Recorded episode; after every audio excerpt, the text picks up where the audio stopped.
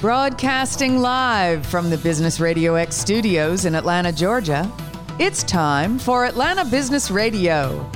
Brought to you by OnPay. Built in Atlanta, OnPay is the top rated payroll and HR software anywhere. Get one month free at onpay.com. Now, here's your host. Hey, this is Lee Kantor. This is a very special Atlanta Business Radio because this is our GSU ENI uh, special where we spotlight some of the exciting work that's happening at GSU. Uh, today we have with us Aziz Hashim and Ben Lawrence, and they are uh, both uh, critical components of the franchising entrepreneurship program at GSU. Uh, let's kick it off with Aziz. Uh, welcome, Aziz. Thank you. Nice to be here. Well, tell us a little bit about your background and why it was important for you to kind of endow this professorship. Sure, sure. Um, so my, you know, uh, my story goes to when I was a, a teenager um, and got a job to make a couple of extra dollars at Burger King, and this was sort of when I was 14, 15 years old. And I found myself all through high school and college working in fast food. Uh, and when I graduated with my degree in electrical engineering, um, I decided that uh, I would rather pursue a career in um, entrepreneurship because of what I learned in the previous few years working for various owners um, of fast food restaurants uh, in in the area. This was in the Los Angeles um, area. So, uh, right from the very beginning, you know, I've had this uh, connection with the QSR and franchising industry, and so over time as I uh, developed and grew my business, uh, I moved to Atlanta. And my very first business that I owned on my own and financed on my own was a KFC that was just a few doors down from the old um, Robinson, um, you know, uh, School of Business building on Broad Street. And so, right from the beginning, uh, my employees came from uh, GSU, my customers came from GSU, and in fact, um, the decor that we put on the wall was a mural that was painted by a local artist that was a historical timeline of GSU. And, and he had the picture of all the various presidents and chancellors, and you know up until Carl Patton was uh, the person who was at the time um, the president. So you know the, there are deep roots there. So when GSU calling um, and you know gave me a opportunity to serve on their board at the um, Robinson School of Business, uh, it was natural that you know I accompanied that uh, opportunity with uh, a chance to perhaps uh, you know invest in GSU to promote something that had made my life and helped my family so much. And I felt that you know there there are so many people that could learn about franchising because one of the issues about franchising, as we'll talk more about today, is it's probably the quintessential American invention, but probably one of the most least understood business models in America. So, you know, it's probably a trillion five to two trillion dollar industry directly and indirectly probably employs franchising employees maybe you know 10 to 12 percent of the US population yet the average American knows very little about the workings of franchising. So I said, you know, we need to do something about that, and GSU is the perfect place. I've got this affinity to it. Uh, you know, I, am really, really fond of the school. I'm going to open a store right next to it. So let's go further and invest some money and and try to create a program where people can really understand the benefits of franchising. So that's sort of the background. So now, when you were starting out and uh, you said, "Okay, I'm going to be an entrepreneur," what was were you weighing it all like hey why don't i start my own mom and pop you know restaurant yes, um, yes. was that part Absolutely. like on the whiteboard and you were like well there i can also get into a yeah. kfc and and then how did you kind of make that decision to ultimately yeah, go franchise you know, it, it, was really fortunate in the in the way that you know I, I didn't have to make that choice because those few years during high school and college that was that I was working for others uh, who owned franchises, including Burger King and KFC and others, um, I learned right away that man, this is the greatest thing ever. Why would one want to risk opening, you know, under your own name, where for a very relatively very low cost, you know, the royalties on a franchise business are amongst the smallest items on your P&L. Uh, and if you can rent a global name with glo- you know with huge marketing, product development, uh, name recognition, and all the other benefits, why take the risk just for a few pennies? You know to to start your own. So to me, the risk reward thing was sort of never um, in question. Plus, I, I, think you know to some extent my my engineering degree. Uh, helped in the sense that you know I was always able to sort of weigh risks. That's what you get taught in engineering. You know, you you weigh all the risks and you figure out, you know, where, uh, you know, where the, the, uh, the issues might be. And to me, it was like a non, non, no brainer from the start, from the outset. So then once you made that decision, it was a matter of just choosing the appropriate franchise for you? It was. And, you know, that was, again, a very fortuitous thing because I had moved to Atlanta not really having an idea about what I was going to do. And I was walking up and down the streets of Atlanta. This is in late 1995. So right before the Olympics of 1996. And I saw that there were no KFCs in downtown. And I just cold called Kentucky Fried Chicken. And I said, you know, I'm here. I've got some experience. Um, you know, I've worked for, you know, a couple of franchisees. You know, probably oversold myself a little bit. And so I would love to, because I had no access to financing or anything at the moment. I said I would love to open one. And, you know, long story short is, you know, they said, you know, um, if you were willing to open one, they made one condition. They said, we will give you a franchise for downtown Atlanta if you can get a restaurant opened before the Olympics. Because, you know, it's the, it's the Olympics, the whole world is going to be here. And remember, at that time, KFC was owned by um, PepsiCo. So this is before the Yum spinoff. And PepsiCo said, you know, if you can open it before the Olympics we'll give you will give you a franchise. And of course, uh, I said absolutely. I had no location, I had no money, but I said I'll do it. Um, and I got them to agree to give me a single unit license, and then you know somehow, some way, I scratched and clawed it and, and got it done and got it open. So now, uh, when it comes to the professorship, what was your vision of um, what did you want that to entail? Like, what was kind of the curriculum curriculum that you thought was important for GSU to be teaching its kids? Sure. So one of the things I'm most proud about GSU, and I think that it has you know, immense recognition uh, now globally, you know, over the last few years, um, is it's a school where it's you know you get a degree that you can actually use. Um, you know, you are able to go out and be productive immediately. They pride themselves, uh, GSU does, in you know uh, imparting knowledge which is actionable. And the second thing is the diversity at GSU is just incredible, which is another thing I love. Obviously, I'm a I'm a minority, um, and so diversity is important to me.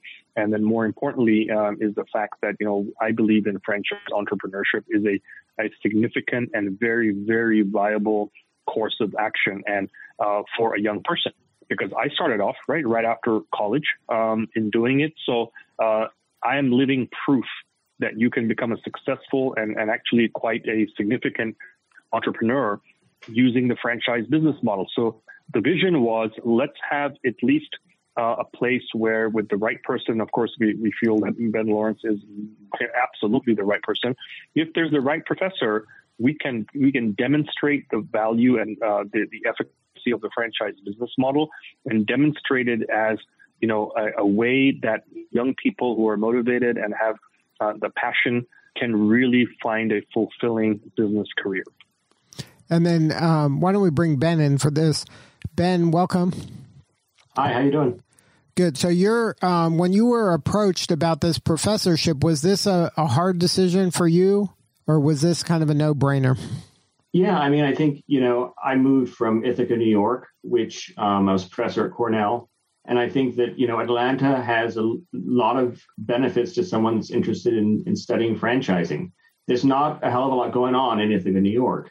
And if you look at a, a university like Georgia State, um, which is, you know, in Atlanta, it's growing, it's serving a very diverse population of students. It just seemed like a great fit, as well as having Aziz's support. I mean, one of the, one of the greatest honors um, in academia is to have an endowed professorship in an area in which you study and have a passion for. So um, my family and I moved down here, and we we love it here in Atlanta. And I think you know there's so much potential for franchising entrepreneurship at GSU. There's really no no other school, um, tier one research institution that is doing what we're doing here in, with franchising. So, um, you know, each semester I teach a class on on franchising entrepreneurship to undergrads. Um, we're housed in the Cecil B. Day School of Hospitality in the Robinson College of Business, but it's open to all GSU students, and I really encourage all GSU students uh, to take the course. This uh, particular year, we're, we started a, um, a, a franchise executive speaker series. So we've already last week we heard from the COO and president of Edible Brands, uh, Chek Boop. Uh, in a couple of weeks, we're going to hear from the CEO of Tropical Smoothie Cafe, Charles Watson. Um, so there's just a, a, wealth of knowledge here in Atlanta that helps to support uh, the, the, stuff that I'm doing in my class, and for me to connect uh, my students with uh, executives uh, in many of the top franchise-based companies. So, you know, it you know at the end of the day, um, it was the best move I ever made. So now, from the student standpoint, is the objective of them going through this class to hopefully encourage them to get involved as a franchisee, or is it to get employed with the franchisor? Like, what? How do you kind of um, measure success through the from the program? So we have a you know a couple of goals for the class. One is just to educate students generally about franchising. So you know many of the students won't go out and become a franchisee. Uh, some of the students think they um, might want to start a franchise, which is quite a difficult thing to do. Um, uh, and then some students, uh, many of them will go work for franchise based companies. Um, so, regardless of their major, um, you know, it's basically an introduction in class to kind of expose them to uh, a distribution model, which, as Aziz said, is, is really misunderstood. And when they take the class, they start to realize that pretty much every brand they see in a strip mall is franchised.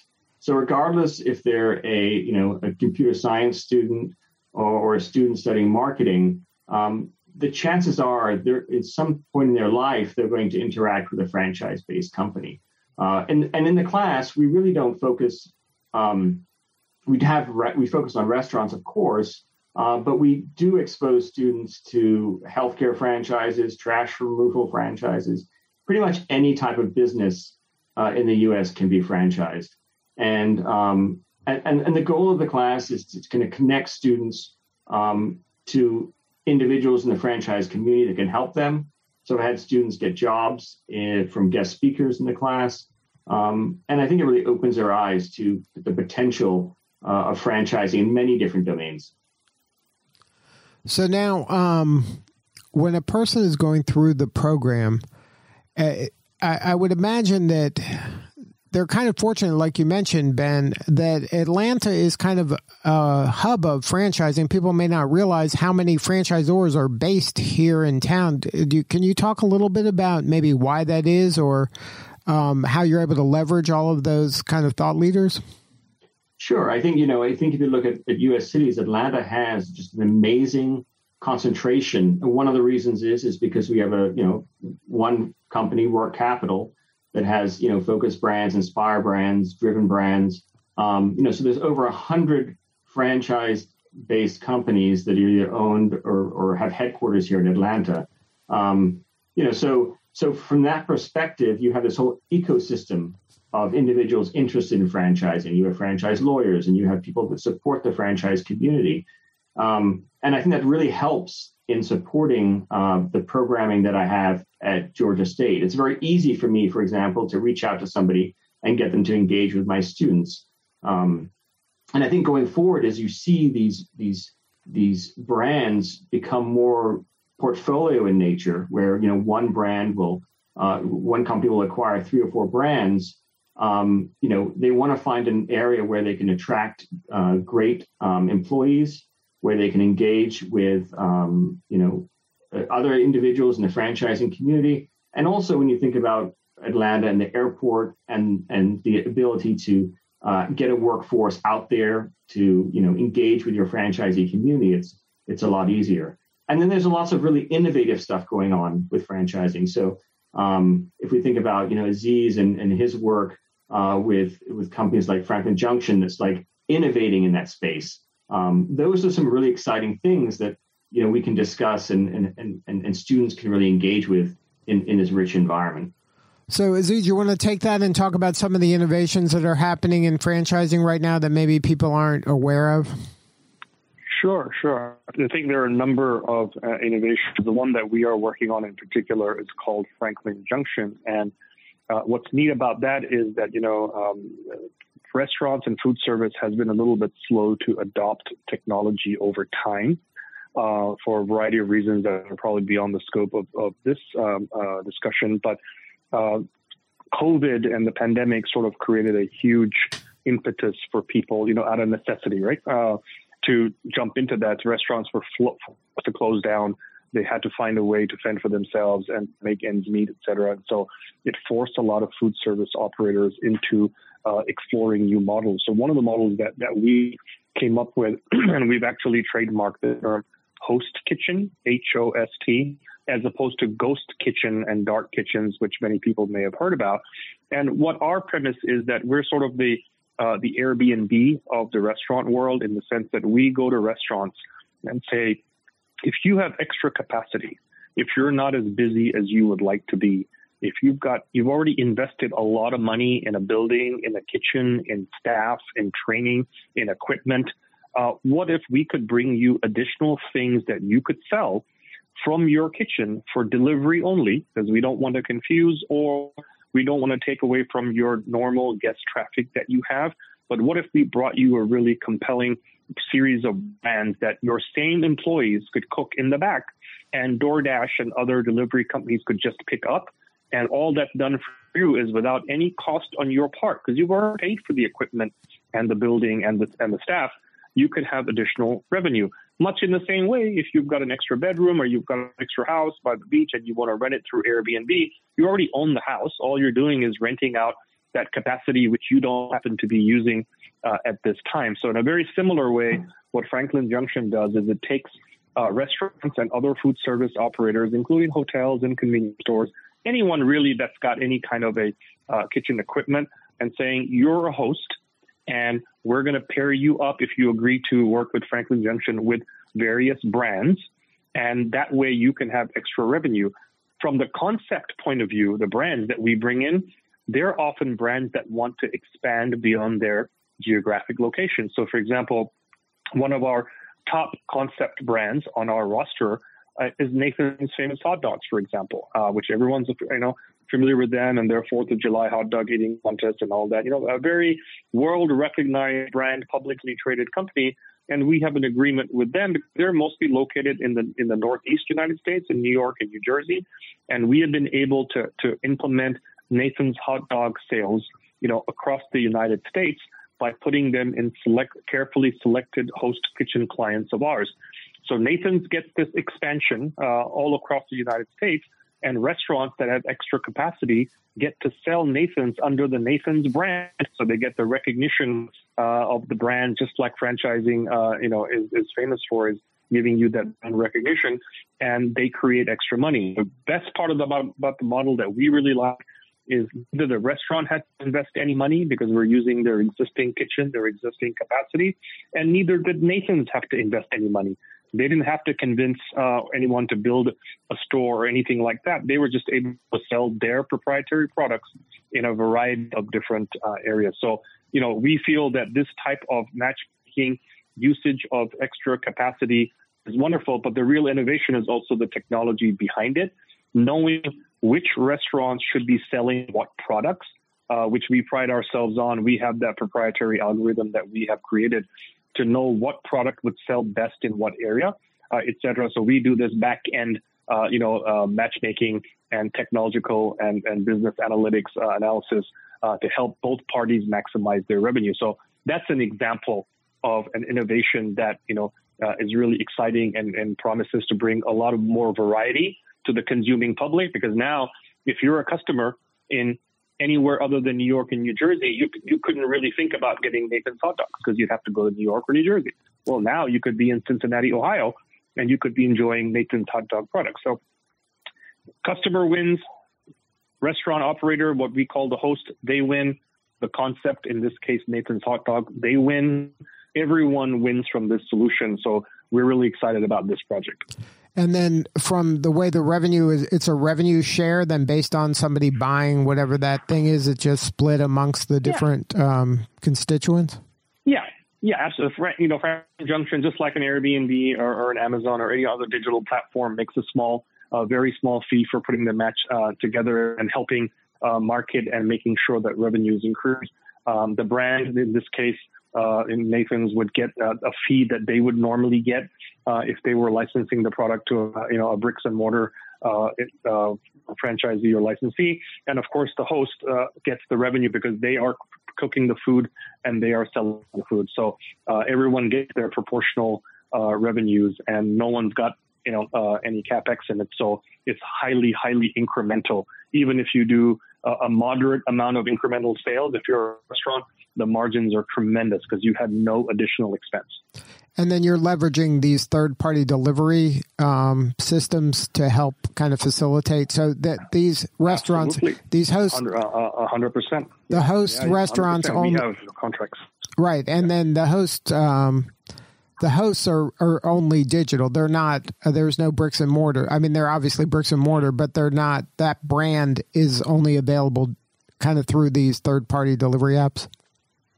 Yes, that's the beauty of it. This is a virtual, like entirely virtual, uh, you know, uh, concept. So as far as a, a regular customer that's that's host that's uh, patronizing that host, they would have no idea what's going on in the kitchen, and neither is it, you know, uh, does it affect their um, experience at that restaurant in any way, shape, or form. So this is very much done, you know, using existing kitchen capacity and not to disturb um, the front of the house capacity, and does not involve uh, anything of that nature. And you're right, you know, the, the, the advent over the last three or four years of the Grub Hubs and the DoorDash have really accelerated this trend as well. The ability to have that last mile delivery service is what makes this, you know, entirely possible.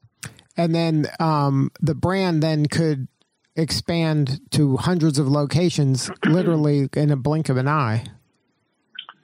Yeah, you know, our record was last year there was one brand that we were able to open 180 units in nine days.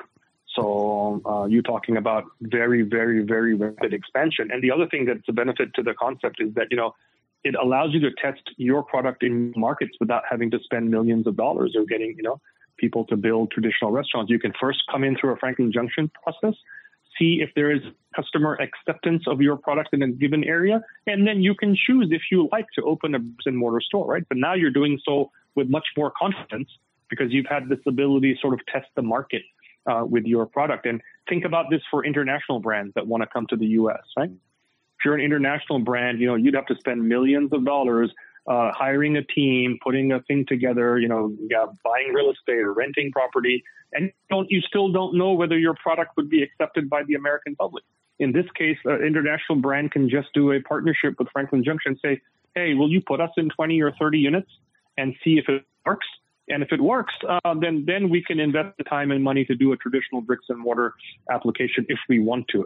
uh, we we actually believe that you know Franklin Junction done correctly uh, they may never need to. And say, if we can get into hundreds of stores uh, and sell our product without having to open a single uh, and mortar facility, uh, why should we invest that money? This is a much better way to get our product out there. Well, you mentioned that the pandemic probably accelerated some of this uh, kind of thinking and this kind of innovation. Is there any other kind of um, unintended consequences of the pandemic that you see that have impacted franchising? I would imagine because of the pandemic, a lot of stores went out of business. So maybe there's some real estate opportunities um, out there for uh, brands that are trying to expand that have kind of survived the pandemic. Yeah, for sure. You know, any kind of a recession, any kind of a downturn, even 2008, 2009 resulted in, you know, uh, the, the, unfortunate uh, event of uh, some of the weaker players going out of business, and the pandemic was no different. I think the, the National Restaurant Association reported that you know maybe 16% of all restaurant facilities were closed down uh, permanently, uh, which is a big number. You know, it could be as much as um, you know 100,000. One doesn't know if that's the, the, the exact number, but you know it's not not a small number. And but the thing is, you know, a lot of those, as you mentioned, will be picked up by by other brands because you know that infrastructure has value. it's really expensive and difficult to open a restaurant in most jurisdictions because it's a very capital intensive activity. You know, when you talk about health requirements and, you know, city requirements to, to build a restaurant, it's not easy, costs a lot of money. And once you have it, uh, you know, you, uh, you really kind of benefit from what we call second generation spaces in our industry. That is, there was a restaurant there before, and now we're going to go back and put another restaurant in there, um, but using much of the same infrastructure. So that is definitely, um, you know, uh, a, an outcome. Another one is, you know, the customer's acceptance of curbside pickup uh, and other forms of delivery. Of course, we, we saw that, but there's also a big trend towards, uh, you know, uh, contactless payment, for example, curbside pickup, for example.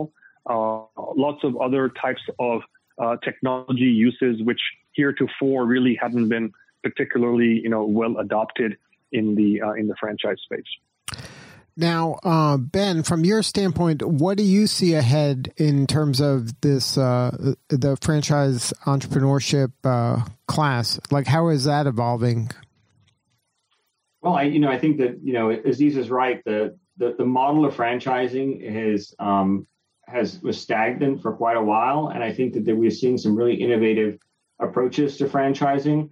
Um, one one one innovative approach is that uh, franchisors are seeing that by helping their franchisees, at least funding their stores in the beginning, especially for you know younger franchisees that might not have the capital, uh, we're seeing some some franchisors looking for um, some partnerships there where they're, they're they're helping those franchisees in the beginning to start up their stores so they can pick the right ones, and um, you know, and and then you know this investment in in technology, right? So one thing the pandemic has shown is that some of these companies have really failed for a long time to invest in technology, and that's why we've seen you know the Grubhubs and the delivery companies of the the world eat away at the profitability of restaurants, and so um, you know, we talk a lot about that in class, you know, not just the franchise model itself, but many of these forces that are, are driving innovation uh, in the industry. Uh, franchising is not going anywhere, right? It's it's the main form of distribution of, of many products, including restaurants and, and hotel rooms in the U.S. marketplace. Uh, but there's lots of really interesting, innovative ways that um, smart uh, students that see things from different perspectives can come up with new uh, businesses uh, that help uh, businesses uh, thrive and, and, and survive during these times. And, um, you know, I, th- I, think it's an exciting time for franchising. I think that the franchise model is, is, is much more suitable to uh, these issues around the pandemic than, you know, being an independent operator. And, um, you know, many franchise um, companies in the restaurant space have actually done better uh, given that they have the drive-through capacity and the technology to deliver and the infrastructure. So um, I just, you know, we're going to continue to grow the program uh, and um, outreach to um, the community here in in Atlanta. Um, you know, hopefully, when we get past this pandemic, we're going to have uh, more in-person engagement uh, with the the community. Uh, but I, I envision Georgia State in the future being the um, the leader in franchising research uh, and education um, in the world. Well, congratulations on all the success. And this must be such rewarding work for both of you to be able to see uh, your life's work kind of grow in this manner and have the impact you are having on all these young people. Absolutely. And I think that, you know, it, it, it's, it's people like Aziz who are paying back and helping the next generation of franchisees um, build businesses um, to um, you know, climb that social ladder uh, and um, create wealth for their own families. Now, if somebody wants to learn more, what's the best way to get a hold of either one of you or both of you? Um, you can uh, visit my website, franchisingprof.com. I've got um, uh, research there. I've got um, connections to the class materials. Um, that's uh, franchisingprof.com. Good stuff. And Aziz, if somebody wants to get a hold of you, is nrdcapital.com yeah. the best website? Yeah, yeah, absolutely. Just go to that website and you'll be able to find me on the, the team section and from there get into my contact information. Good stuff. Well, thank you both for participating on the show today. You're doing important work and we appreciate you. Thank you so much for having me. All right. This is Lee Kantor. We will see you all next time on GSU ENI Radio. Today's episode of Atlanta Business Radio is brought to you by OnPay, Atlanta's new standard in payroll. To learn more and get your first month free, go to onpay.com.